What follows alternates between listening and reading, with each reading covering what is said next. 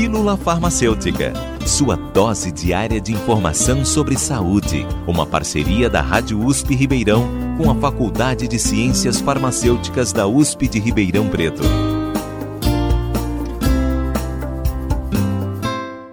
Você conhece os medicamentos antidepressivos inibidores seletivos da recaptação de serotonina? Existem várias classes de antidepressivos. Isso porque nem todos funcionam bem para todas as pessoas. Na verdade, é até comum que sejam feitas várias trocas na medicação para conseguir encontrar qual antidepressivo mais adequado para cada pessoa. Uma das classes dos medicamentos antidepressivos é a dos inibidores seletivos da recaptação de serotonina, também conhecidos por antidepressivos e SRS. Esses constituem grande parte dos antidepressivos usados atualmente.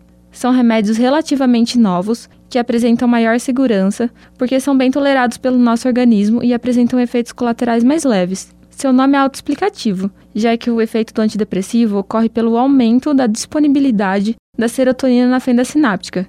Em outras palavras, os inibidores seletivos da recaptação de serotonina agem impedindo a retirada da serotonina da fenda sináptica, que é o local onde esse neurotransmissor exerce suas ações. Deste modo, a serotonina permanece disponível por mais tempo, causando uma melhora no humor dos pacientes.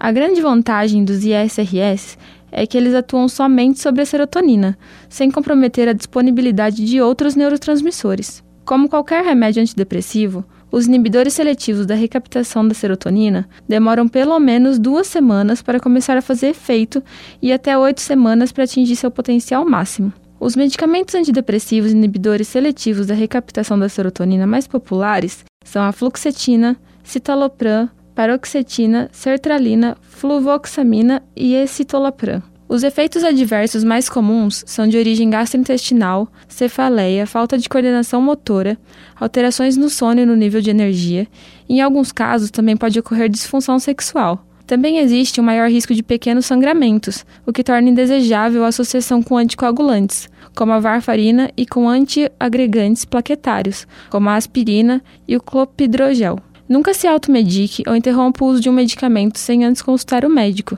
Somente ele poderá dizer qual medicamento, a dosagem e a duração do tratamento é o mais indicado para o seu caso.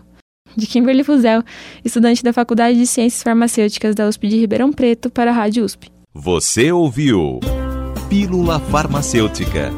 Dúvidas, sugestões, críticas ou elogios, mande um e-mail para pílulafarmacêutica.usp.br